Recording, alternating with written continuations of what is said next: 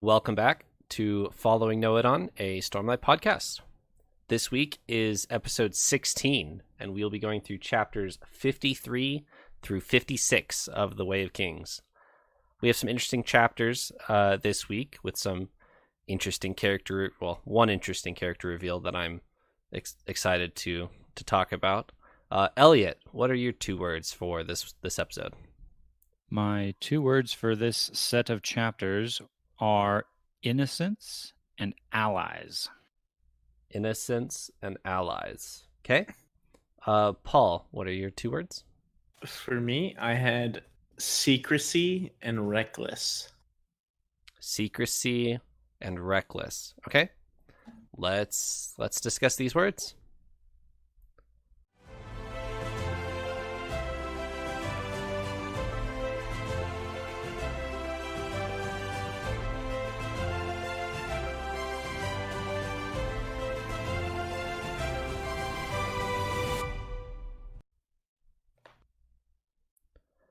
All right, Paul, who is reckless? So there's definitely some reckless behavior in the last chapter that we're going to uh, look into with Dalinar. Uh, he sees that Sadeas is in trouble and he just fully charges in and it almost costs uh, they almost lose the fight and uh, almost have some some serious casualties. Okay. Um, but it was a very reckless thing for him to do. Okay. Uh, what was the other word? And with secrecy, it kind of plays into a lot of things. It's not one major moment, uh, but we have some kind of secret, you know, behind the scenes stuff going on. We will talk briefly about Teft, who who may be keeping a secret from Kaladin, okay. as well as the, I guess you could consider it secrecy and recklessness. I will look at the bridge crew's attempts to to get gems out of the chasms. Um, that's a very bold move, but also they're trying to keep it a secret, you know. So uh, those would be some of the main reasons. Okay, uh, Elliot, talk to me about your two words. So my two words were kind of bookends for for this episode. Innocence had mostly to do with poor Dunny, poor Bridgman Dunny, who we'll we'll talk about in a little bit here.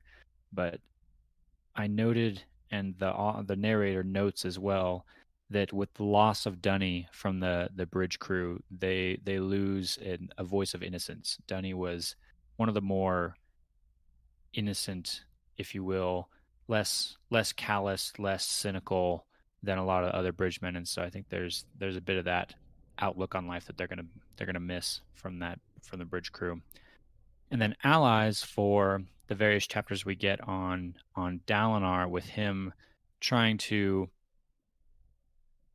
maneuver his way through the political drama and figure out who his allies are and who they aren't. He ends up allying with Sadeas, and then we get a pretty epic moment at the end where Dalinar talks about how you you don't leave an ally stranded on their own. Yep. And Paul, you define that as reckless, but I will uh I will have a counter argument for you when we get there. So uh okay. Okay. Let's let's talk about let, let's ex- explain and talk about Dunny a little bit because Dunny is is he's supposed to be your your endearment um innocent young bridge boy um, who who dies, and you're supposed to be oh, that's really sad. But um, he doesn't get that much dialogue, so it's not like a cr- a cry over type of death, but it's it's still sad. The the saddest part for me, I think, in all of it was that it wasn't like he just went down to arrows from the the Parshendi army. It wasn't just that he was a, a casualty of war no, he, the main reason why he died is he got shot by his own archers. It was an Alethi arrow that brought him down, and then the trampling of the the charging horses that that finished him off, and that just makes it worse for me that he he didn't he didn't fall supporting the army. He got he fell because the army he was trying to support didn't care enough about him to to bother not shooting him in the back. It's honestly so sad. like like when I didn't think about it like that, but it's like it can't be that hard. Just don't shoot your your ally, right? Right. like, literally, all you had to do is not shoot him, and he'd be fine. Uh, but yeah, it, it's it's honestly like Trevor mentioned, it's it's like a sad moment. But uh, Dunny wasn't a super major character, but he definitely was like the the most happy-go-lucky of the Bridgemen. Um, there there are characters like Kaladin and Rock and Teft who are trying to help the bridge crew. Um, but Dunny was the one who felt more optimistic about things and that, um, you know, things were going to be all right and he could kind of enjoy his time. Right. Um, so I'm honestly really sad that he's gone because he really was a little, a little light in the, the bridge crew. For sure. I just thought of something, and I could be reading into this way too much. This, I feel like this is a typical like English class, like looking too deep into an answer. but he's his name is Dunny, right? He he goes by Dunny at least. Um, and so we we have recently learned that Kaladin is a surge binder, and we know about infused spheres and dun spheres. And I don't know whole I don't know fully where I'm going with this, but I'm gonna I'm gonna make a super bold semi joke prediction prediction um that this is foreshadowing or some some, some in some way a play on words with with Dunn and dunny Okay. and again not 100% sure where i'm going with that but it's important um I, I actually like where you're going with it, just mainly because I like crazy conspiracy theory predictions, but I, I'm struggling to figure out how that would tie in. Maybe. Yeah it's it's not that important it kind of popped into my head and it was one of those things i began rolling with and uh, I thought you were gonna make some terrible joke about his life being dunny now. And I was like, oh no. Uh, not exactly not exactly my thought was that i think his, you know maybe there'll be that symbolism that his his energy was like absorbed into the group kind of like his Oh, positive okay. energy All right. and so now he's like a dun sphere Right? his his light was infused into the group so maybe that's a pretty way of thinking about it or maybe that's just a dumb little thing but Oh, I like that actually. Yeah. There we are Cool. All right. Um so there's a there's a scene as Dunny is dying and Kaladin is of course instinctively going to go help him as he should. But Moash holds him back because Moash sees the scenario as Kaladin's just going to get trampled as well. There's Kaladin is going to die if he tries to go help him and Cal and Moash pins Kaladin to the ground with a move that Kaladin taught him himself.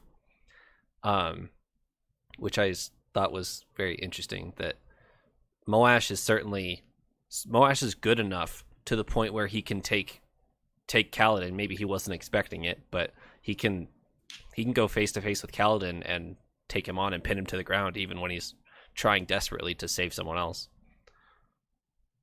Moash has a few moments spread across these these chapters where he either stands up for Kaladin, saves his life, or is like proud of Kaladin or, or something like that. And he he's definitely come around. He's come he's come completely around from being the against Kaladin to being fully behind him, even to the point where he's ready to save his life, like he does in this chapter.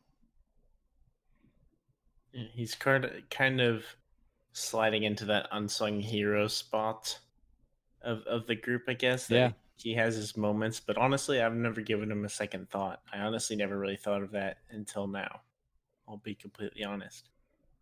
With with the loss of Dunny, we're kind of down to six, maybe seven core bridgemen left. We have Kaladin, Rock, Teft, Moash, Sigzil, and Lopen. And the seventh could be Shen, if you want to argue Shen.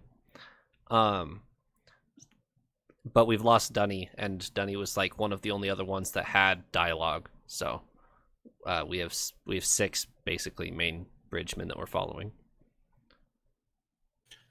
Um, in chapter fifty three, when Kaladin is binding, uh, Kaladin decides to. He's kind of distraught with grief from Dunny's death, and he starts healing members of Bridge Eight and all of these members of Bridge Four who are loyal to Kaladin are trying to be the voice of reason to him as he's binding this guy's leg. Of Kaladin, we don't have the funds for this. I, I understand that you want to help, but we can't afford it. We don't have the money for even our own bridgemen. And so all of the bridgemen are trying to c- discourage him from helping the other bridge crews. The the other bridge crews treat didn't treat us well and we don't have the funds for this that they're all coming up with excuses as to not not help and Kaladin kind of snaps and says this storm you Kaladin said standing and sweeping his hand over the plateau. The bodies of bridgemen lay scattered ignored. Look at that. Who cares for them? Not Sadeas not their fellow bridgemen. I doubt even the heralds themselves spare a thought for these. I won't stand there and watch while men die behind me. We have to be better than that. We can't look away like the light eyes, pretending we don't see. This man is one of us, just like Dunny was. That that's a turning point immediately for Teft and Moash as you like before the chapter even ends. Moash comes up at at the end of the chapter to kind of apologize to Kaladin about, you know, holding him back from going to help Dunny, and Kaladin says, "No, you did what you needed to do. I, I understand." And uh, Moash apologizes again to him that says, "You're not who I thought you were. You you are genuine." That little speech that he has wins over Teft, who gets watery eyed and uh, Elliot, you maybe you you can take this from here, but uh, Moash and Teft specifically gain a lot of respect for Kaladin with this little speech here. Yeah, I think this speech is really a cool moment for Kaladin. We we've seen a couple examples that are that are similar to this where Kaladin is I think we've said before, he's a very all-in kind of a person. Even though he managed to save all of the the men the Bridgman and his crew, with the exception of Dunny. There, there's no one injured in his crew that he needs to help. He still has to go out and search for these these other Bridgemen that are that are hurt and try to save them. He always has to do something. But that does lead to a moment which you're referring to, which I, I highlighted and I noted because it confused me a little bit. I don't know if this is a hint at something else or or where this is going, but Kaladin is trying to trying to save the other bridgemen. He's trying to figure out, okay, how do we get them back? How are we going to take care of them? and then he and Teft have this uh, this little exchange here, and it, it goes like this. I'll read it. Teft was silent, and Kaladin steered, steeled himself for in- incredulity. Instead, however, the grizzled soldier smiled. He actually seemed a little watery eyed. Kelek's breath, it's true. I never thought. And it just, you know, tails off into into nothing after that. And I kind of highlighted that as as where's he going with that? Why? What does he think he sees looking at Kaladin, or, or what does he think is true about Kaladin? We know that he's been. We know that Teft knows that he's a surge binder, and that Kaladin, Kaladin hasn't realized he's a surge binder yet. So Teft is kind of hinting at at that in in not so so subtle ways in other sections, but this seems like like it might be something different. I didn't really know what this was what this was hinting at here.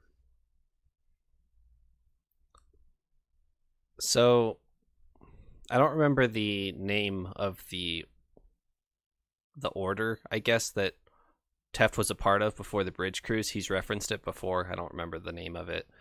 But they studied the Knights Radiant and studied their their surge binding abilities. And I guess what Teft is saying here is he knows that Kaladin can surge bind, but he wants to believe in Kaladin as a person. And this this speech that Kaladin is saying really from from his heart, and Teft gets a little watery eyed because he realizes that it's true that he really does care for these bridgemen, and it's not just an act. He's he's willing to save all of these men from Bridge Eight, and he doesn't know what he's going to do, but it, it doesn't matter because he needs to save them immediately. He doesn't have time to think about logistics. He's going to save them because it's right. Okay, yeah.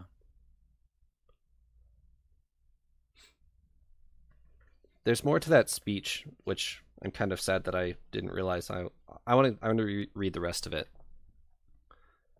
This man is one of us, just like Dunny was. The light eyes talk about honor. They spout empty claims about their nobility. Well, I've only known one man in my life who was a true man of honor. He was a surgeon who helped who would help anyone, even those who hated him, especially those who hated him. Well, we're going to show Gaz and Sadeas and Hashal and any other sodden fool who cares to watch what he taught me. Now go to work and stop complaining.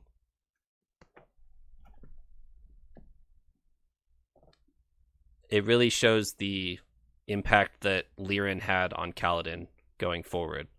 That Lirin was willing to save uh, Roshone, even though Roshone ruined their life later, that he Lirin would have still saved Roshone, and that's that's really put an imprint on Kaladin and how he lives his life. I did think that was cool him referencing his his father there because we we kind of left flashback Kaladin at a point where we're not really sure what his relationship with his father is at. Does he admire him? Does he despise him? He had just learned essentially that Lirin did steal the the spheres from Roshone, and so we're not really sure if Kaladin still admires his father. But this right here shows that he clearly does. That he clearly does admire his father and that he is his inspiration to to do what he does to try and save everyone that he can.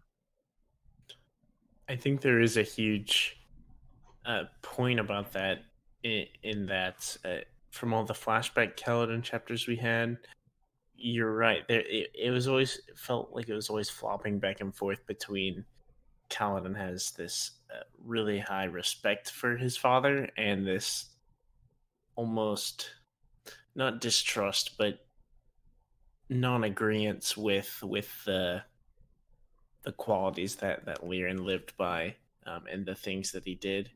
Um, and here, I th- I think we see that Kaladin really did have the utmost respect and impact from his father, based off of his action. Uh, we know that Lirin would have saved anyone. E- even we talked about.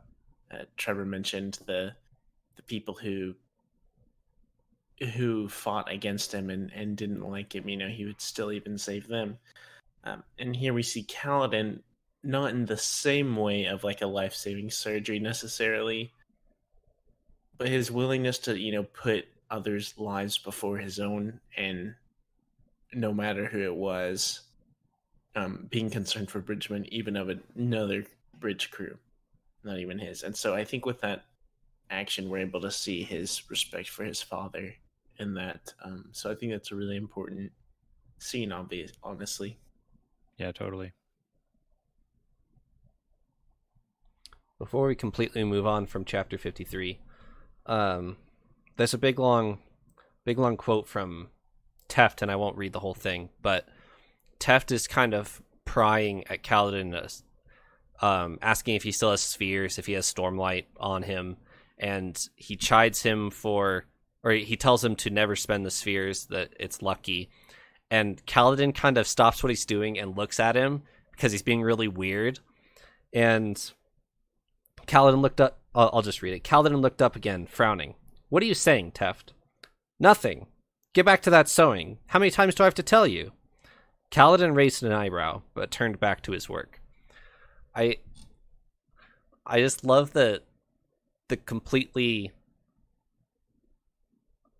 Teft is completely unsubtle about his his prodding here. He's trying to be subtle, but he's not doing a very good job. He's just trying to casually casually ask Kaladin, "Hey, do you do you have spheres on you?" That that type of thing. And Teft and Kaladin's like, "What are you talking about?" And Teft's like, "Nothing, nothing. Get back to work." It's it's he's so bad at it. It's really funny to me. Honestly, this was this was. I mean, not the only reason, but I chose secrecy, and it's that uh, as one of my words, and that's partly because we, the reader, know Kaladin is a surge binder, and we know that Teft is really like the only one who knows that. And uh, I, I can honestly see this really well adapting into a movie or show scenario. And this is that moment where you're, you're like, just tell him, like, just please say something like, this is killing me almost. And, and I feel like that was that moment. It's this awkward moment that's not casual, uh, but they're like, what? What's going on?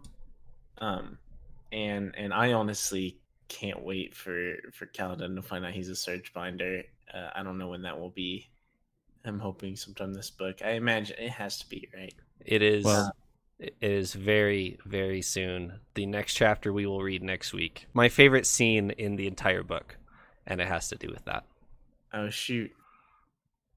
I was just going to say there's a little hint of of something like that in chapter 55 where Kaladin is starting to notice that something is up. He he's starting to notice that he heals quickly and that something supernatural is going on, but he still doesn't know what. So I was wondering if that was hinting at the answers, maybe not the answers, but him all of that coming to a head here soon. So we'll have to keep on reading, I suppose. Yeah, in in 55, doesn't he get a cut on his cheek at the Yeah. beginning of the battle and then by the time the end of the battle it's already healed Yep, and he's really exactly. confused about it? Yeah. True. So I'm very. uh It's making pretty deliberate points at that. So I'm super excited for that to be resolved. Um, I completely understand why Teft isn't outright saying it because, as far as I understand, um, surge binders aren't the most popular people. I guess you know there's a lot of a lot of stuff with them. You know, um, especially with some of the characters like Dalinar.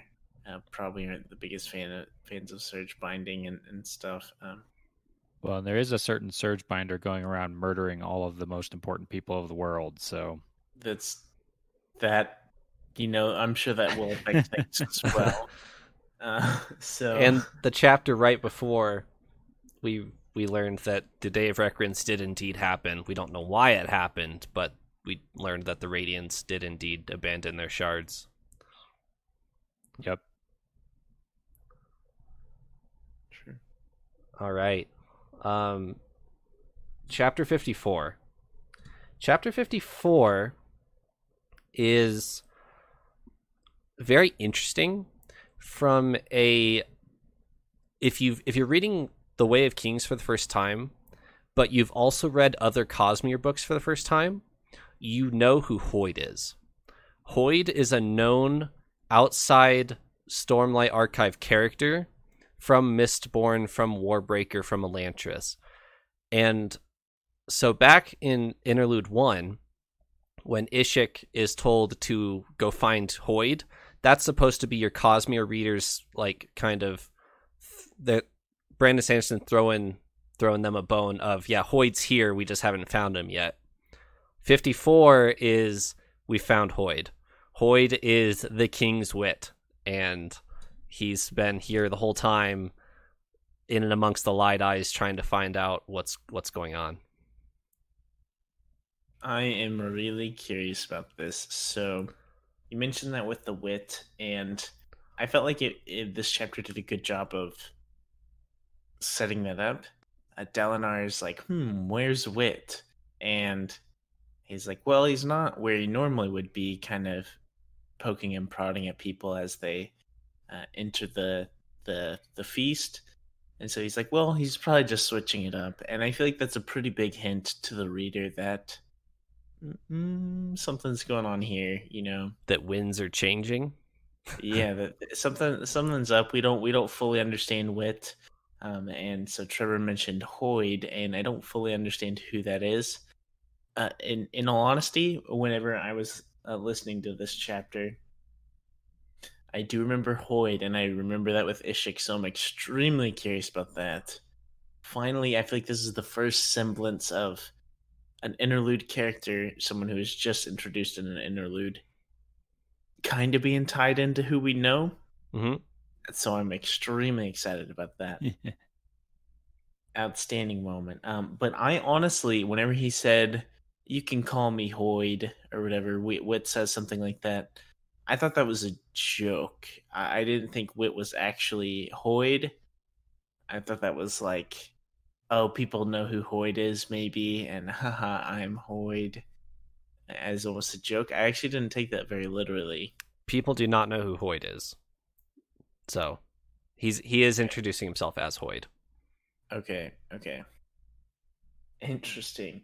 Um, my my one little nugget from this section that I thought hints at there's something a lot more to this character was actually when Wit slash Hoid kind of makes his exit.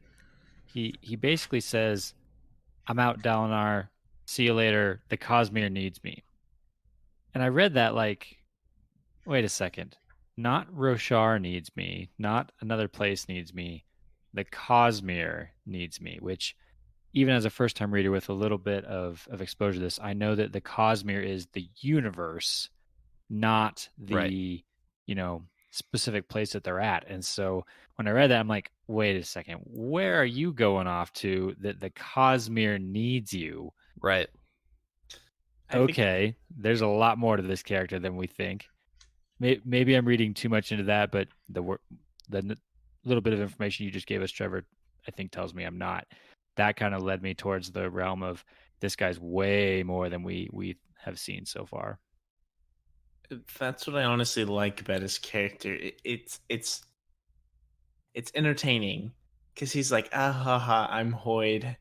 Oh, you know, the Cosmere needs me, and it's all all feels like a joke and not serious. But he, from the pieces of information we have elsewhere, it's like he is serious and he's Right. some major major influence somehow, and I think that's really interesting. Um, Yeah, it definitely it definitely is. It, it's one of those cases where he he's joking but not at the same time. He's Right. coming off as as silly, like he's goofing around, but then you, you you laugh a little bit, and then you're like, oh wait, he's serious. I I I have a, a very vivid movie moment stuck in my head from another movie from Lord of the Rings when Sam is accusing Smeagol of sneaking and he's like, So what were you doing? And he's like, Sneaking as a joke. But it's true. You right. know what I mean? Like Right. it's, so it's so interesting that like that interaction and it's a very wit thing and and so I think that's um I think that's really honestly I am very interested in Hoid now. Especially knowing that Wit actually is Hoid, that makes it seem super weird to me how the wit who's up there with all the lies and the king and Ishikk, who we don't we don't know that much about him, but he seems like a super you know tiny villager fisherman. I, I don't know. I don't know how those are going to tie together. I don't know what's going on there, but I'm super curious. Do we have to go off and read Mistborn now? Um, you uh, Hoid actually isn't really in Mistborn. He's mentioned in Mistborn, but he's not really a character. Uh, Warbreaker is what you actually would need to read. Got it. Okay, we'll just take a quick pit stop and for next week. So there's something that Hoid, Wit, whatever we want to call him, says that I I thought was really interesting. And Trevor, you actually mentioned it, alluded to it already. He kind of opens up this conversation with Dalinar by saying the winds are changing, and this ties in with some other foreboding, ominous kind of stuff we've seen before. In Dalinar's visions, he's been told that the Everstorm is is coming. In in Kaladin's dream, he's been told that Odium is coming. Now we're being told that the winds are changing. He even said, I think he goes on to say some some even more like ominous things. And so it seems like a lot of things are pointing to something big is coming. But the wording of this one was very specific and interesting. And when he says the winds are changing, I immediately thought of Kaladin because Kaladin has always had this kind of affinity for wind. He's got still his little windspren, and he's always described as this wind about him. And so when he says winds are changing, I immediately thought that you could almost take that literally to mean Kaladin is changing. This could be a very direct reference to not just change is coming, not just something big is coming, Kaladin is coming. So I thought that was interesting. I actually haven't didn't think about it that way, but yeah, that's that's pretty cool. You can always leave it to Elliot to point out those like really cool connections. I could be barking up um, the wrong tree with that one, but I saw wind. I thought Kaladin. I know Kaladin's reaching a, a point where he's about to discover something, so we'll see what happens. Yep. All right, pushing past Hoid. Um, let's get to the actual feast and Sadeas or Dalinar's confrontation of Sadeas. Um, Dalinar is prepared for a fight. He's he's setting up guards to make sure he has a safe exit if Sadeas declares him to be uh, trying to assassinate the king, and Adolin has made sure that the king's guards are some of the ones most loyal to Dalinar, so that they probably wouldn't arrest him. Um, anyway, and uh, Adolin doesn't want to even want to be there. When Dalinar tells Adolin that Sadeas is planning something, Adolin's like, "Okay, time to go. We're gonna go back to our war camp and fortify." Um, Dalinar said, "No, we're gonna we're gonna see what he's what he has to say."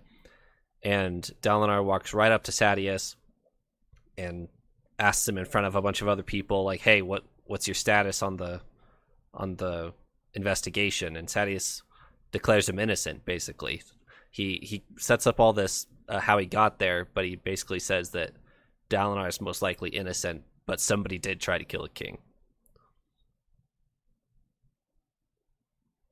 I I came out of that whole reveal starting to maybe question my my mental image of Sadeas a little bit, which is what Dalinar is doing too. Dalinar and Adolin are, are now checking themselves of, you know, oh, we just assumed Sadeas was going to throw us under the bus, and then he didn't.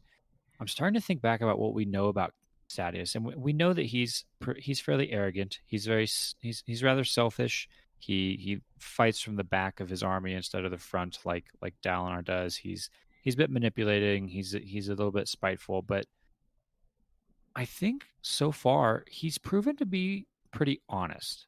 I don't know that we've seen an example yet where Sadeas has has actually gone and done something dishonest.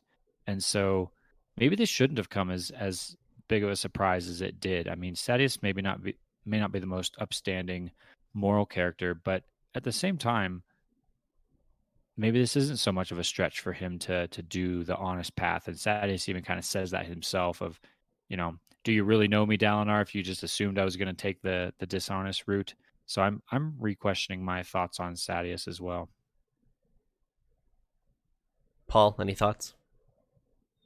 So I thought this was really interesting, and it, it kind of sets it up as there's going to be this huge conflict, and we see that Dalinar was kind of surprised by by Sadeas's almost being on his side. Um, and, and I thought that was that was pretty interesting and honestly cool because um I lost my train of thought one sec. They get to ally now. So yes. that's cool.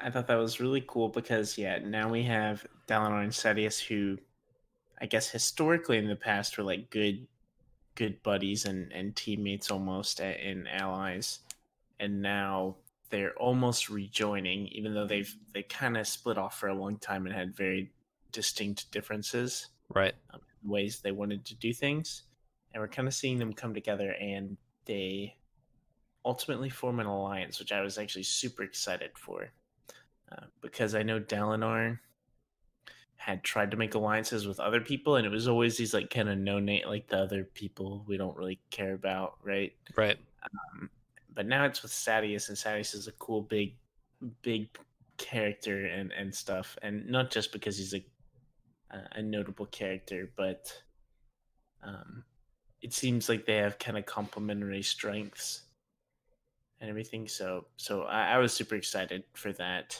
Um, I feel like it's a good kickstart and and will really help. Something. It's kind of, it's kind of the first time in in this story with Dalinar that we've seen his like negotiation really work out.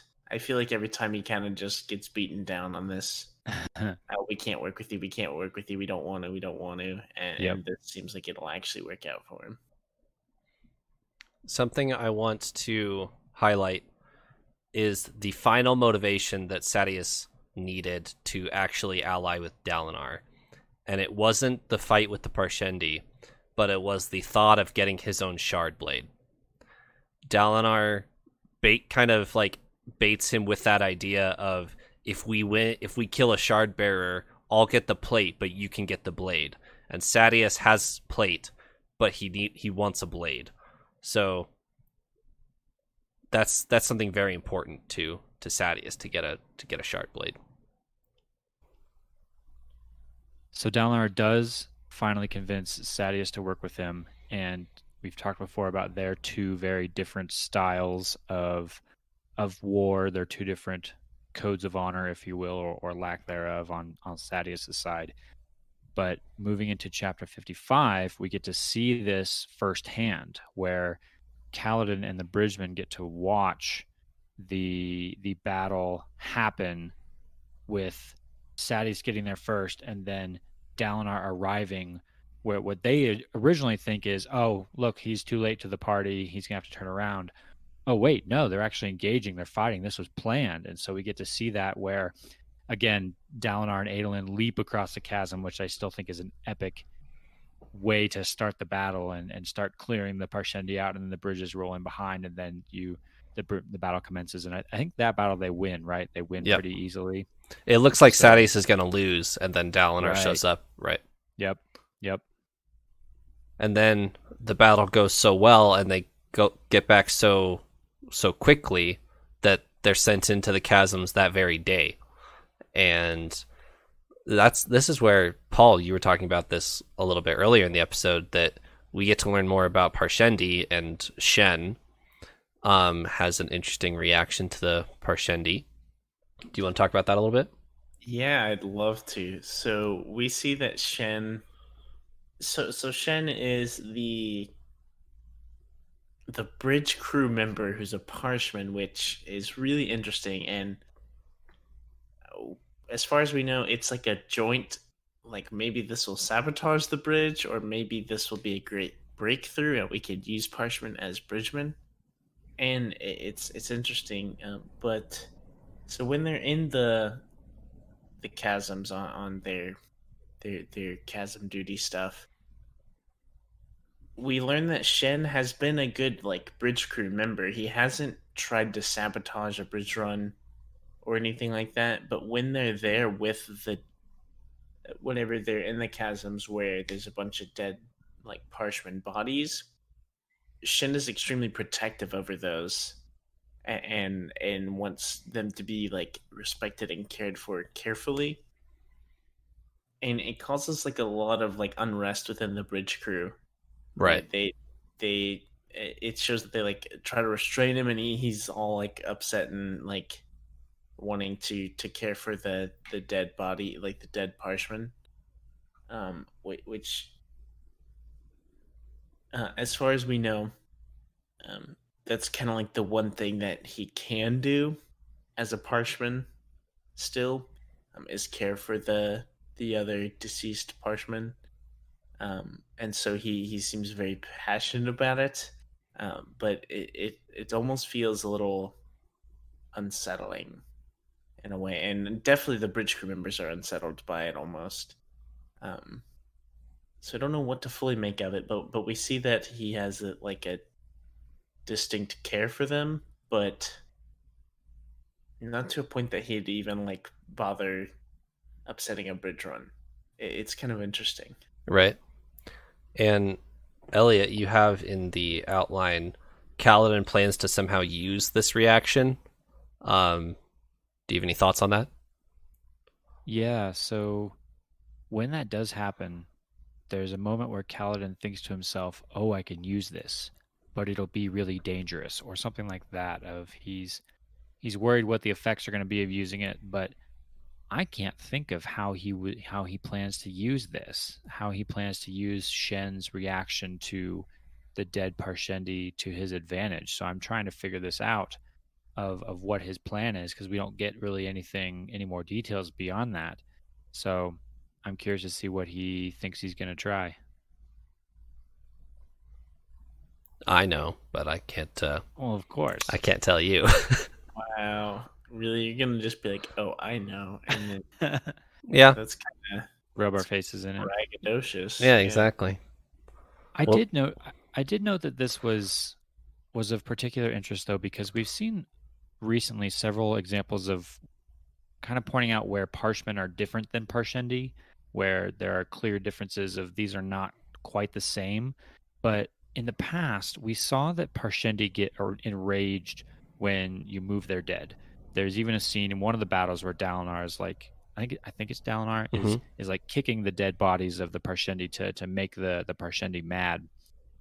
I would I would not have expected that same connection to their dead to extend to the Parshmen. I figured that would be something that was unique to the Parshendi, but then now we see this with Shen that it's that's something they seem to share is that this concern for their dead or whatever custom that they're used to of the the dead shouldn't be touched or something like that. So this was an example that kind of ties them closer together to say that the Parshmen are similar to the Parshendi in this this manner, which was which I thought was interesting. Yeah, for sure.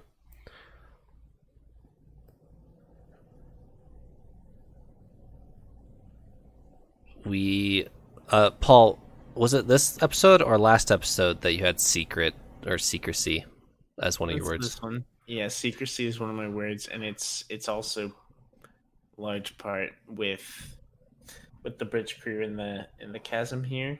Um, Rock has a few secrets that we get to uh, mm, get to yeah. explore. Yeah, no joke. Um, so so part of it is uh, the some of the bridge crew members are enamored that they find an emerald broam here, mm-hmm. uh, which is just more money than than some of them can even fathom. Yeah. Um, and so a lot of the their thoughts are consumed with how can we get this out of here, uh, and they know that that you know Kaladin's kind of the wake up call. I think it was Kaladin at least that we we can't even even if we did take it out, any bridgeman with an emerald broam would be like what you you can't there's no way you have that you know like that that's what'd you do? Right. Um and stuff. And so so they don't try to take that, but they do find this kind of sneaky way or secret way to to try and get gemstones out of there so that they can buy more resources and um, you know help their crew and other crews and so they try to put gemstones in a bag and shoot an arrow under the bridge that they would then get on a bridge run, if if I understood that right, onto one of the permanent bridges. Right. Um, and so was it Teft that they asked, and they were originally like, "Yeah, can you like shoot this up, you know, this bag up there?" And he was like, "Yeah, sure." I mean, you just was it him who said it was easy, or maybe Rock was like, "Yeah, that's easy. You literally just pull the string and point it and shoot." Right. So so Kaladin brings it up, and Teft and Sigzil are talking about it. How they've they've seen people shoot them, but they've never done it to themselves. And Rock has an offhand comment of, "It's really easy. You just pull the pull the string back and shoot." And Teft looks at him and he's like, "I don't think it's that easy." But then it, it it's funny where it goes too, because Kaladin picks up on, "Ooh, maybe Rock knows how to do this," and so then he like kind of goes through the motions of, oh, Teft, just you know, give it a try. Just, just give it a shot. You know, see what you can do. And knowing that Rock is going to have to step in and, and show him how to do it, which he does. And then we don't get an explanation about why Rock knows how to shoot a bow. He's been very clear in the past that it's not his place to be a warrior. He's I, I remember talking about this because it's, it's, a little confusing. He had said that his place was to be like a craftsman, but at the same time, we also know that he's he's proficient in cooking, so that seems to be his role in the the group. But clearly, he's made it very clear that he's not a warrior who refuses to fight those kinds of things. But apparently, he knows pretty well how to use a bow and arrow. Correct. I wonder why. Yep. Uh, for the for the horn eaters, the firstborn is the cook, so everyone has food. The second born is the craftsman, and everybody else after that is the warrior. So he's he's not fourth born, is what he says. Um, so he refuses to fight, but he clearly knows how to use a bow. So right. Mm. I thought it was funny that moment where he's like, "No, no, no, no, no! Like you're doing, you're doing it wrong." Exactly. Yeah and he mumbles he mumbles to himself it's like this is near nearly an impossible shot and then just gets it first try. Yeah. Air sick uh, lowlanders. yeah. Uh, so so that was really that that was a cool thing. And also uh, my my other favorite bridge member for sure um sigzil. Uh, we we learn briefly so so we know that sigzil is a world singer yeah. Mm-hmm. That kind of comes to light a little more in this. And so they're kind of like, you know, tell me a story. And he's like, no, I'm not like a storyteller. I'm a world singer. There's a big difference in right. all the technicality stuff.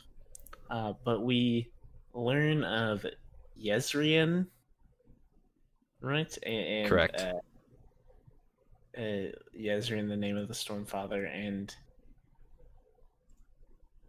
I believe it was mentioned that Jezrien like had named something that was the the story. Um, I don't remember the specifics. So uh, that was really interesting. Uh, S- Kaladin asks a uh, Sigzil if there's a place in the world on Roshar that has a city in the ground. Basically, there's a bunch of deep gouges in the ground, and Sigzil says, "Oh yeah, uh, Sesemalex Dar is what you're talking about," and it's really they're really proud they're really proud because they think that Jezrien himself created it, the Stormfather. And um the reason why is because it's immune to high storms because it's got like it's got protection on the lips and then at at the bottom of the gorges there's drainage. Um there's natural drainage so it doesn't flood. So and the only reason and the only way that would happen is if Jezrien himself created it, so they think that Jezrien, the Stormfather, created the created the city. Is it on your map over there, Elliot? It is on my map. I was just looking at that. It's it's near to Azir. It's a, a neighboring country. It looks like uh, to Azir, very much at the southern tip of of Roshar, if you will. I did I did get some answers in this exchange between the characters on on the name Jezrien, and then there's also like an alternate version of of that name, Yez Yezereze, I suppose is how you'd probably say that. We we've seen both of those names before actually, and I had kind of assumed that it was the same person. And it, it, this is makes it very clear. Signals Sigzil says, you know, oh, you call him Yezereze or whatever it is, and we know that this is one of the heralds, and I think he even says in this that he was the king of the of the heralds, is how he says it. But I was surprised to hear him say that this is the Stormfather. I had been kind of assuming I had been kind of going down more the train of thought of the Stormfather was the Almighty, and that those two were were equivalent, not that the Stormfather is one of the heralds. So that was a that was an interesting bit for me and and I realize I know we've talked about the Stormfather and the Heralds before. Of the answer you get depends on who you ask, and, correct? You know, what their religious beliefs are. So I'm not taking this as definitive. You know, this is the absolute truth here, but this was a a different version of who the Stormfather is than the line that I had kind of been going down myself. So I I'm not sure what to think now about the Stormfather.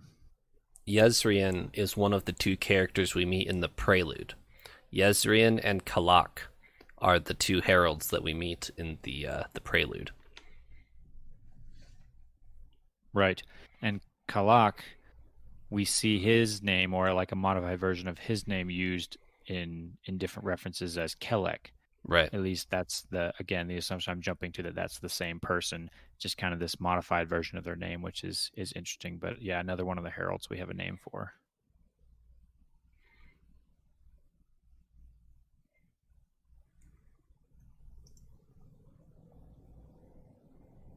Uh, let's see what else in chapter 55. Is that everything from chapter 55? I think we got it. Most of it, all at I least. remember. Yeah, I think that's everything I had for 55. So let's see what's next. Chapter chapter 56. Oh, we get to the good stuff now. So chapter 56 actually opens with an interesting bit about the Parshendi again. We're learning we're learning more and more about the Parshendi, which I'm I've been looking forward to learning more and we're getting some answers here.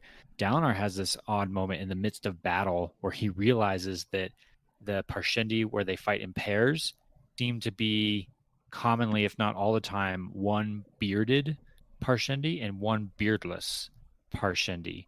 And he kind of is looking at that like, wait a second, is this a male and a female Parshendi fighting alongside? I think he even thinks maybe these are like married couples that are that are fighting together in, in this manner. I thought that it was an interesting bit to to to think about, to learn about the Parshendi, but it was also odd that Dalinar in the midst of battle is is processing through this. You would think he'd be very tuned into the you know staying alive, but instead he's musing on, oh, is that a is that a female Parshendi or a male Parshendi? It's it's definitely highlighting the fact that Dalinar is he's not his mind's not in it. He's there. Distracted. He's Yeah. there for his men, but he wants to he wants to learn more about the Parshendi more than kill them at the moment. No joke. I- I feel like every single fight scene we've ever seen with Dalinar, it's him fighting like intensely, and then he's like, "Hmm, let me have this deep thought, Yeah, question why I'm here and what I'm doing, and everything else in the world." And then maybe I'll continue fighting later, and that's kind of the case here, um, which I think is interesting. Uh, Dalinar's entire character and all the chapters about him seem very focused on his internal struggle. Um, I feel like he's got to be the the primary character for internal struggle, which says a lot.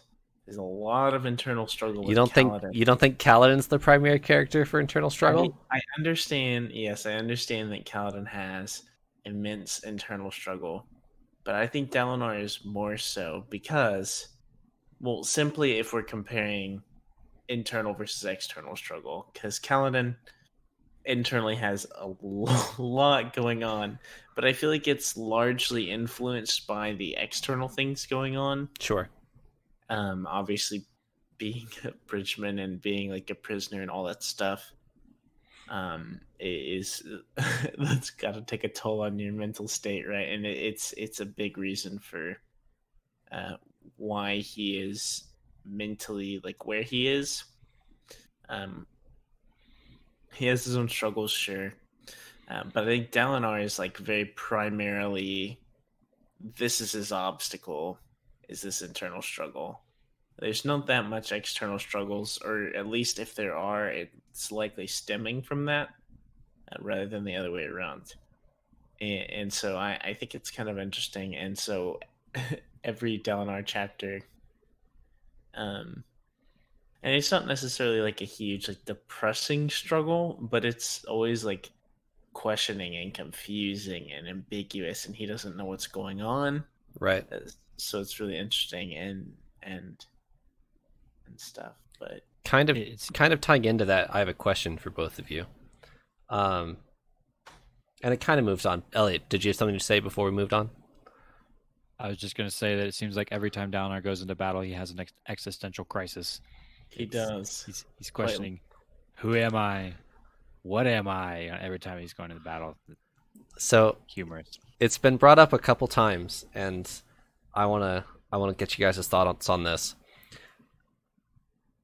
Dalinar's nausea that he gets during battle, and the thrill that he reaches to to get rid of the nausea. Can I get can I get your thoughts on this, uh, Paul? Start with you. Keep in mind that the thrill is capitalized. See, I didn't know that. We've talked But- about it before. There, there seems to be a lot of capitalized words that, that normally there are. There in are. this book. Yeah, I'll just assume the entire book is capitalized. the page is just shouting at you. yes, exactly. Caps lock. um, I honestly don't know what to make of it yet. Uh, as far as I can tell, it's it's Dalinar going in and out of different states of mind. Um, I don't know which is the normal one. Is my question. Like, I don't know if this absolute like monster on the battlefield is his normal state, like where I guess you would consider the thrill whenever he's fighting and just you know I guess you could refer to it as like the Blackthorn, right? Like his his warrior stuff that he's known for. Um, and then the the other state where he is like disgusted at the the fighting and grows nauseous. I, that's definitely not the normal as far as what we know of of Dalinar's life. Right. Um, but it but it's becoming a very like recurrent theme theme honestly uh, like like Elliot just mentioned every single fight he is having an existential crisis um but I honestly don't know what to make of it right now Elliot? Yeah, I'm not super sure either. We we have talked about the thrill a little bit before, and I don't think my my thoughts on it have changed that much. It, it still seems like a, a mix of adrenaline and and bloodlust and almost like a a trance maybe that he or, or other state of being that he can you know enter into to become a, a warrior or enjoy the the battle and not feel guilty by it. And I think the nausea seems to come on on him when he when he breaks out of that and instead of embracing the thrill he's starting to kind of question is this the right thing to be doing is is it okay that i'm letting myself get completely taken over by the thrill and enjoy all this killing and slaughter and when he, when he starts to think about that that's when the the thrill kind of dies out and the nausea starts to to come you know take over and where he he has to I think it even the chapter even closes with he has to you know run off so his men don't see him hurl because he's he's so disgusted with what he sees around him. But Yep.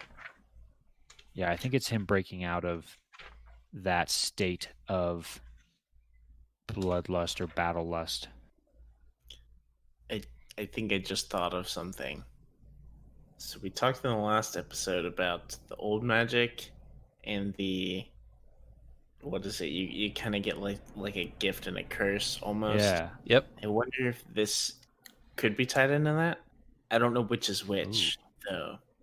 I don't know if this bloodlusted state where he can just kill and is a monster on the battlefield is a gift or a curse. Like, you know, because that's that's an incredible like gift in the sense of winning the war, right? That he's an incredible warrior. Right.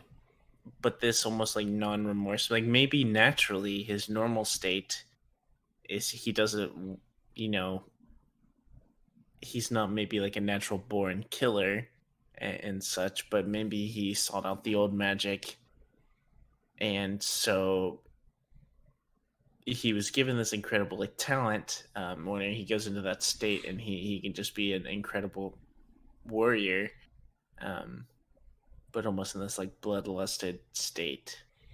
Um, If so it I don't know. if it helps your theory at all, not everyone has gone to seek the old magic, obviously, but Adolin and Sadeas both have said that they feel the thrill as well. If that helps your theory. I don't know that that that doesn't throw it out for me though. I I, I like what your where your thoughts are going here, Paul, because Dalinar seems to have a unique interaction with the thrill, so that that could be tied into his encounter with the the Night Watcher and the old magic. I could see that being possible. I was gonna say, like with the the the example with Adolin, you said it was Adolin who, uh, you know, states he enjoys the thrill of battle. I, I mentioned lots of the, especially like light eyes and shard bearers may enjoy that thrill, right? Uh, especially if you're a shard bearer, I feel like you have kind of an unfair advantage, um, so it's probably not as in, as scary, right? Going to battle. Um, but yeah, like I said, I don't know if Dalinar's fighting capability may be a curse or a blessing or, or what that could be. Uh, but it could be a curse in that he naturally wouldn't want to fight, and he would naturally be on that side of like feeling nauseous when he is killing. Um, and maybe like the other warriors, you know, we know that Dalinar is pretty different from the rest. So, but yeah, that's that's the only kind of prediction I can make off of that. Cool. All right. To close out uh, chapter 56, we have a very cool moment of Dalinar riding to Sadeas' aid to save him. So, kind of the logistics here. The Sadeas arrives first to secure the chrysalis, make sure the Parshendi don't run off with it. Dal, Dal, did I say Sadeas? Sadeas arrives first. Dalinar comes second to kind of flank the enemy army and make and push at them from the other side so that they'll they'll win like they did the uh, the chapter before. But this time, the Parshendi have a second army themselves, and they flank Sadeas after Dalinar comes.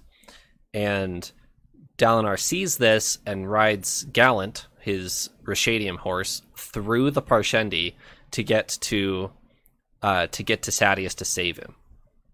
Paul, you said that this was reckless. Do you want to do, do you want to explain this? Well, reckless um, is a kind of blanket term that I could apply there a little bit, and also to the the the previous strategies with the Bridgeman. Um, but since this is a Shard Bear and such a talented warrior, maybe it's not entirely reckless, but he is kind of like running, you know, like sprinting into the enemy lines, right, to to save his ally.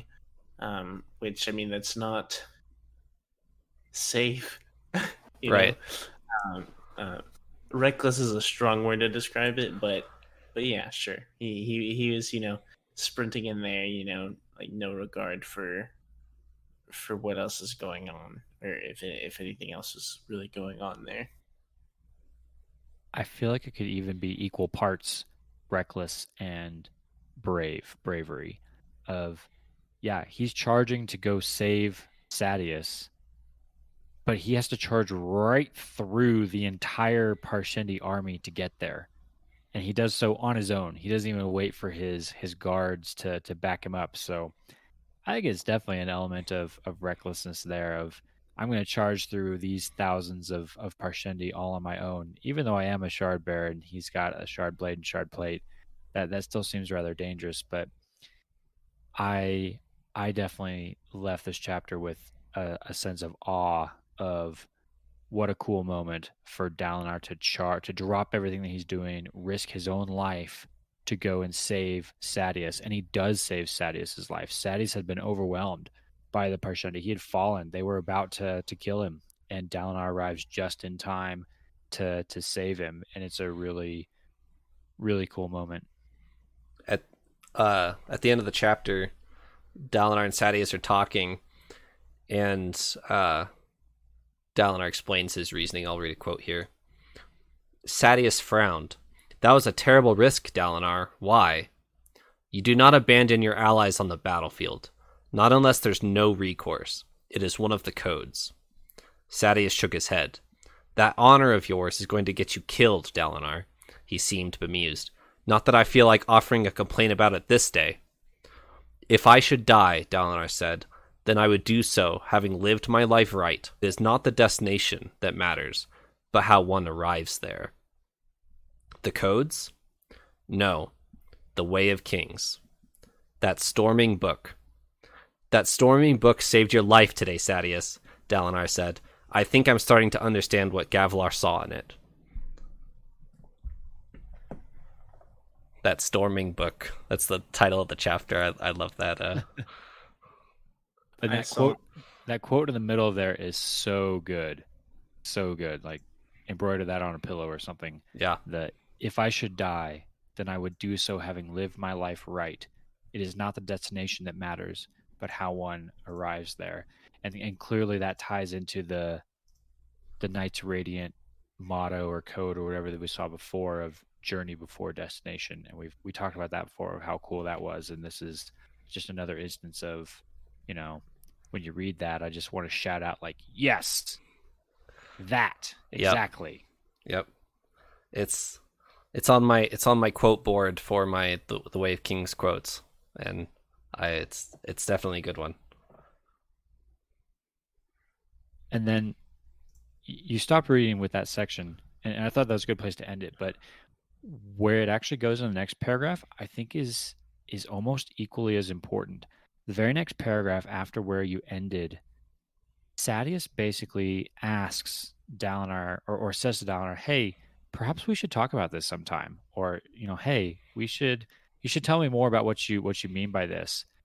I was completely taken aback by that of like, wow, Sadeas has come completely around to looking down on Dalinar for reading this book, mocking him for reading this book, mocking him for following these codes to Dalinar just proved to him that following the codes is an honorable thing. He just saved Sadeas's life because he's adhering to these codes.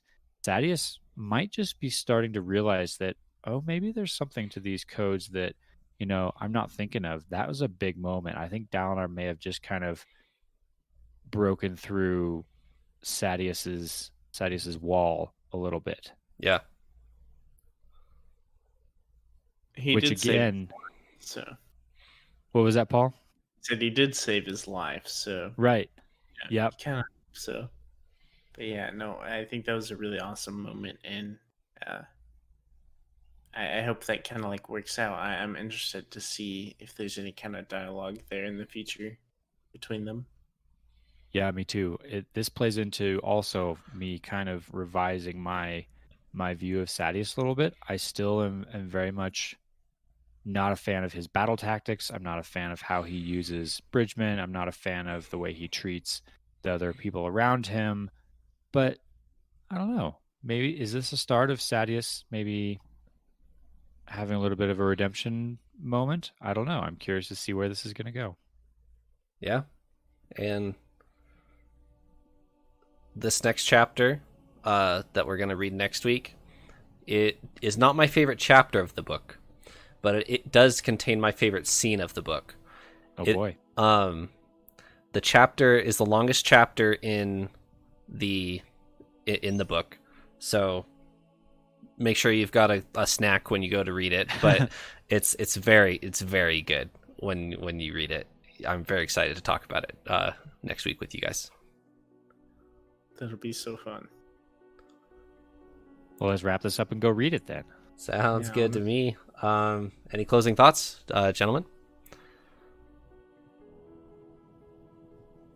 None for me. I I liked this set of chapters, and again, it seems like we we timed it just right, where it ended, you know, on a on a high. We ended with chapter fifty six at this this epic moment, and you're telling me there's there's more epic or at least interesting to come. So I'm I'm excited to to keep on reading.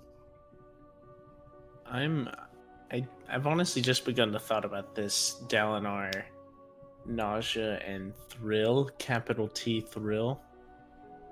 And I'm honestly really curious to, to learn more about that. I, I don't know that that will be fully explained.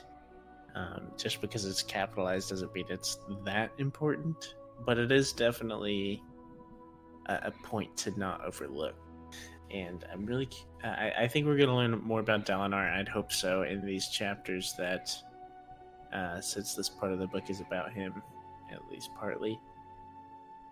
And so I want to see if there's more about him and that and the old magic. Uh, we'll see. Hopefully, that, that's what I'm most curious about going into the future chapters. Cool. Well, we can wrap it up here and go read further. Thanks for joining me, Elliot and Paul. Until next Always. time. Always.